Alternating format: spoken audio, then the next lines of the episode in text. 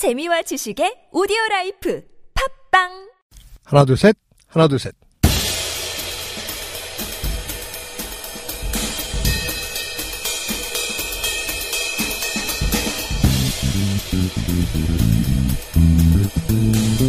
꿈을 제대로 꾸게 해주는 돌파리 이론에 오신 것을 환영합니다.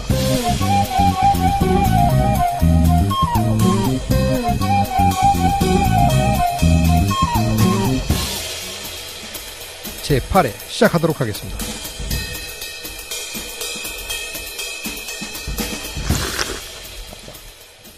아, 좋은 꿈 꾸셨나요? 새해 복 많이 받으세요. 자, 바로 시작하도록 하겠습니다. 꿈이란 무엇일까요? 꿈이란 엄마가 저녁을 준비할 때 아이에게 틀어주는 뽀로로 같은 것이다. 엄마가 저녁을 준비하려고 하는데 아이가 깨어났어요. 그래서 막 일을 방해할 때 엄마는 저녁을 준비해야 되기 때문에 하던 일을 계속하기 위해서 틀어주는 뽀로로 같은 거라는 거죠. 이제 코 고는 현상이랑 같은 선상에 있는 거예요. 코 고는 것은 의식이 못 깨어나게 하는 것이라면 꿈은 이미 깨어난 의식을 속이는 행위예요. 아직 다른 기관들이 할 일이 남아 있어서 무의식이 의식한테 마치 깨어난 것처럼 속이기 위해 주는 가짜 세상. 이것이 꿈입니다. 자, 그럼 꿈에 대한 얘기 본격적으로 좀 들어가 볼까요?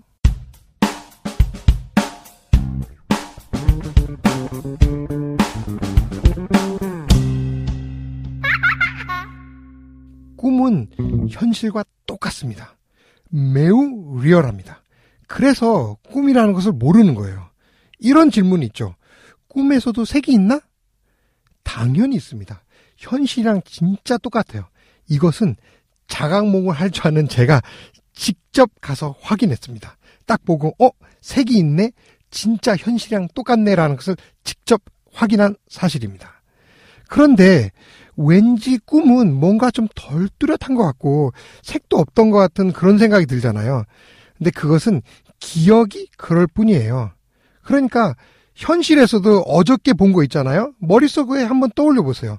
덜 뚜렷해요. 그 당시에 본 것처럼 정확하게 떠오르지 않아요. 그러니까 꿈에서 본 것과 어저께 현실에서 본 거는 둘 다 그 당시에는 매우 선명했어요. 그냥 지금 현재 기억이 덜 뚜렷할 뿐이고 또 나아가 꿈은 원래도 덜 뚜렷했을 것 같다라고 하는 편견이 있을 뿐이에요. 소리도 마찬가지예요. 그 순간에는 뚜렷하게 들렸어요. 근데 아침에 일어나서 혹시 기억이 나더라도 그냥 가물가물한 거예요. 제가 실험 하나 알려드릴게요. 조용한 곳에 가셔서 소파 아니면 침대 같은 데 누워 계세요. 그리고 노래 하나를 머릿속에 이렇게 떠올려 보세요. 참 신기해요. 귀에는 아무 소리가 들리지 않는데 머릿속에 그 소, 노래가 이렇게 떠오르거든요. 자, 근데 이제 처음에는 눈을 뜨고 그 노래를 이렇게 떠올려 보시고 그 다음엔 좀 눈을 감아 보세요. 그리고 이제 점점 몸을 편안하게 편안하게 한 상태에서 계속 그 노래를 떠올려 보세요. 참 신기하게 노래가 점점 현실에서 들리는 것처럼 들려요. 그러다 잠이 딱 들잖아요. 그럼 그 잠에서는 마치 귀에서 들리는 것처럼 그렇게 느껴지는 거예요. 이렇게 리얼한 꿈. 그럼 이 꿈에서 우리가 고통도 느낄까요? 뭐 이런 얘기 하잖아요. 야, 나 좀 꼬집어봐. 이게 진짜인지 아닌지 알게. 그러잖아요. 우리가 고통도 꿈속에서 느낄까요? 이거는 이제 고통을 갖다가 어떻게 정의하냐에 따라서 조금 달라질 수 있는데 제가 확인한 바로는 한 가지 확실한 것은 촉감은 정말 리얼해요. 촉감이 있어요. 근데 이제 고통이라는 것을 제가 좀 실험을 해보려고 하는데 쉽지 않은 거예요. 왜냐하면 꿈속에서도 이 현실처럼 정말 똑같아요. 그래서 공포, 뭐 현기증, 구역질, 즐거움, 뭐 흥분, 분노, 뭐 이런 느낌이 다 똑같이 있어요.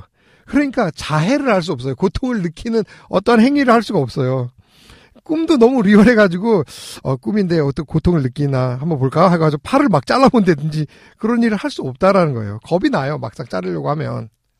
그래서 결국 제 자신한테 고통을 줄 수가 없어서 고통이 있는지는 확인을 안 해봤지만 그래도 정말 리얼하게 촉감까지도 다 했어요.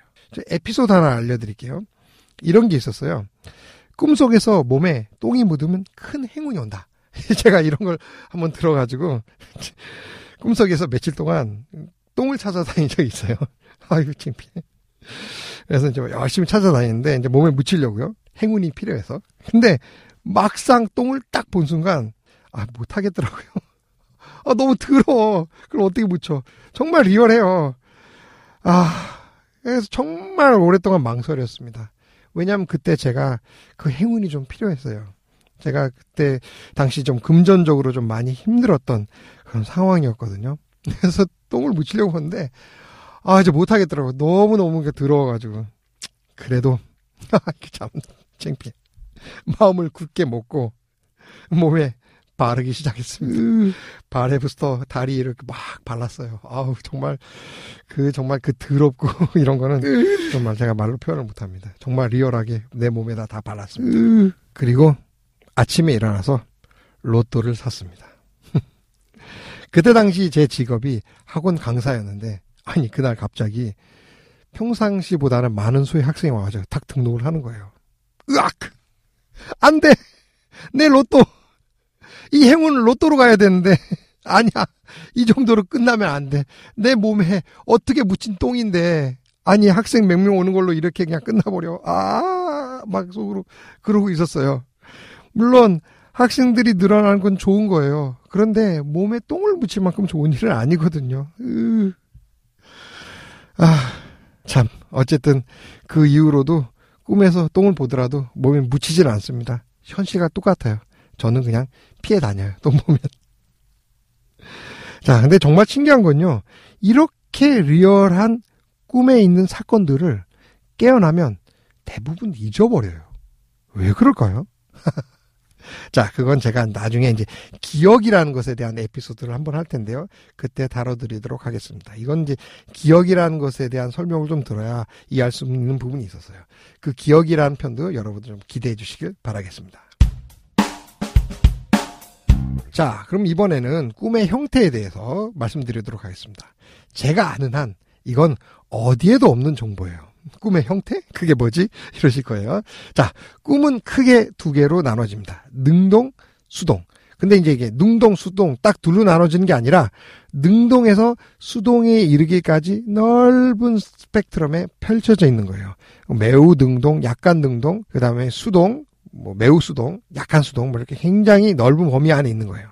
그러니까 꿈이라는 형태는 어떻게 보면 의식과 무의식의 관계 또는 의식과 무의식의 뭐 점유 비율 뭐 이런 거라고 생각하시면 됩니다. 완전 능동이라는 것은 어떻게 보면 자각몽, 루시드 드림 이거 약간 희귀팀입니다. 모든 사람이 하는 건 아니에요. 의식이 꿈의 완전한 주도권을 갖고 있는 것을 말하는 겁니다. 무의식이 이제 꿈을 딱 시작하면 의식이 이제 얘기하는 거죠. 오케이, 오케이, 알았어. 시간 좀 필요하다고? 알았어. 나 여기서 혼자 놀고 있을 테니까, 아, 다 되면 불러? 하면서 혼자서 이제 상상의 세계에 빠지는 겁니다. 어, 하면서 혼자서 막 놀러 다니는 거예요. 이렇게 공상하는 거랑 똑같아요. 그러다가 이제 무의식이 다 됐다라고 얘기하든지 아니면 외부에 자극이 딱 생기면 그때 이제 깨어나는 거. 어, 이게 이제 자각몽입니다. 이거는 완전히 의식이 주도권을 가지고 있는 그런 꿈이에요. 자각몽에도 재미난 얘기들이 많이 있는데 그것은 또 자각몽이란 하나의 에피소드를 통해서 제가 또 들려드리도록 하겠습니다. 네, 두 번째는 수동적인 꿈이 있는데 이게 이제 보통 사람들이 이제 꾸는 꿈이에요. 이건 이제 의식이 무의식한테 완전히 장악당하는 거죠. 맨날 속는 거예요. 일반 사람들이 꾸는 꿈이에요, 이게. 그런데 이런 수동적인 꿈을 조금만 연구하다 보면 우리 의식이 매우 불쌍하다는 것을 느껴요. 예를 들어서 이런 거예요. 꿈속에서 내가 덩크슛을 딱 했어요. 어? 가만있어. 와, 나한테 이런 능력이 있었나 하면서 막 좋아하고 있을 때, 우리 무의식이 속으로, 비영신, 쟤는 어떻게 저렇게 매일 속냐? 라고 하고 있는 거예요. 그나마 좀 덜 수동적인 꿈을 꾸는 사람은, 이게 덩크슛을 딱 하고 나면, 이상하다. 내가 이렇게 점프력이 높지 않은데, 이게 뭐지? 하다가, 아이, 지 꿈이잖아! 이게 뭐야? 라고 딱 하고 있으면, 이제 무의식이, 아, 어, 들켰다. 하면서, 이제 잠 딱 깨는 거죠. 꿈속에 있는 환경은 매우 비현실적일 때가 되게 많이 있어요. 그 왜냐면요. 어차피 이건 꿈이에요. 그러니까 무의식이 매우 무성의하게 던질 때가 되게 많이 있어요. 이건 엄마가 막 일하고 있는데 뽀로로 보던 아이가 엄마한테 막 뭐 물어보면 그냥 성의 없이 대답하는 거 있잖아요. 어, 어, 그래 그래 막 하는 거 있잖아요. 그런 거랑 똑같다고 보시면 돼요. 그런데 취중 진단처럼 간혹 무의식이 자기의 속마음 팍 드러내는 경우가 있어요. 자기도 모르게. 이제 이걸 가지고 우리는 꿈은 우리의 깊 은 욕망의 실현이다. 라는 표현을 하는 거죠. 꿈을 통해서 확실히 알 수 있는 건 하나 있어요. 그건 뭐냐면요. 우리의 의식, 그러니까 우리의 뇌, 이것은 다른 기관을 통제하는 것이 아니라는 것. 우리의 의식, 우리의 뇌는 다른 기관과 협력을 하는 거예요. 만약 우리의 뇌 또는 의식이 직접 통제하는 거라면 꿈은 필요 없어요. 그리고 꿈을 꾸더라도 다 자각몽을 꾸겠죠. 뇌가 모든 걸 주도하는 거라면. 대부분의 동물들 이렇게 보시면 눈, 귀가 두 개 또는 그 이상씩 있어요. 인지 기관 있잖아요. 대부분 두 개 이상으로 돼 있어요. 눈은 하나만 있어도 충분히 인지하거든요. 그런데 왜 두 개가 있을까요? 만약 우리의 뇌가 다른 기관을 직접 통제하는 거라면 눈, 귀, 는 하나만 있어도 돼요. 그런데 통제하는 게 아니라 협력하는 거라서 의식은 인지에 대한 더블 체킹이 필요한 거예요. 그 정도는 무의식이 우리한테 의식한테 해줘야 의식이 안심할 수 있어요. 그 정보를 믿을 수 있어요. 되게 불쌍하지 않아요? 우리의 의식은 어떻게 보면 작은 박스 안에서 인지기관이 주는 정보만으로 상황을 인식하고 판단하고 그것을 근거로 다른 기관들한테 행동의 협조를 구하는 것이죠. 우리의 의식은 무의식과 다른 기관을 절대적으로 의지할 수밖에 없어요. 매일같이 꿈을 통해 가지고 무의식이 우리를 막 속여도 야이씨 왜 그래? 라고 화도 못 내요. 그냥 헤헤헤 하면서 또 의지하고 믿고 살아가는 수밖에 없어요. 우리의 의식은. 우리의 눈과 귀를 절대적으로 믿을 수밖에 없어요. 인간이 혼자 있으면서 외롭다는 것은 어쩌면 의식이 이런 절대적인 의지를 할 수밖에 없는 상태의 심정일 수도 있어요. 같은 처지에 있는 다른 의식을 찾고 싶은 거예요 군대에서 신병이 고참들 사이에서 동기 없이 혼자 있으면 얼마나 속이 막히겠어요.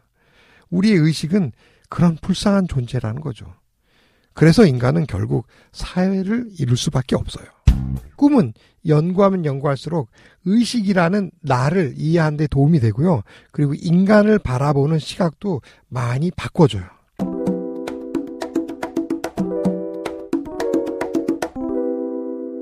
꿈과 관련된 재미난 얘기들은 참 많이 있습니다. 자각몽 얘기도 참 재밌고요. 예지몽. 진짜로 꿈에서 미래를 예언할 수 있을까? 아, 그것도 참 재밌는 거고요. 그리고 꿈을 제대로 즐기는 법. 그러니까 어디 가셔가지고 나는 자는 게 취미야. 라고 말할 수 있는 이런 정보들도 있고요. 참 재미나는 게 많이 있는데 오늘은 딱 요 정도까지만 하도록 하겠습니다. 인트로. 오늘의 결론은 이겁니다. 꿈은 무의식이 의식에게 틀어주는 뽀로로다. 2016년에도 무의식이 주는 재미난 뽀로로 마음껏 즐기시기 바랍니다. 돌팔이론 여기까지입니다.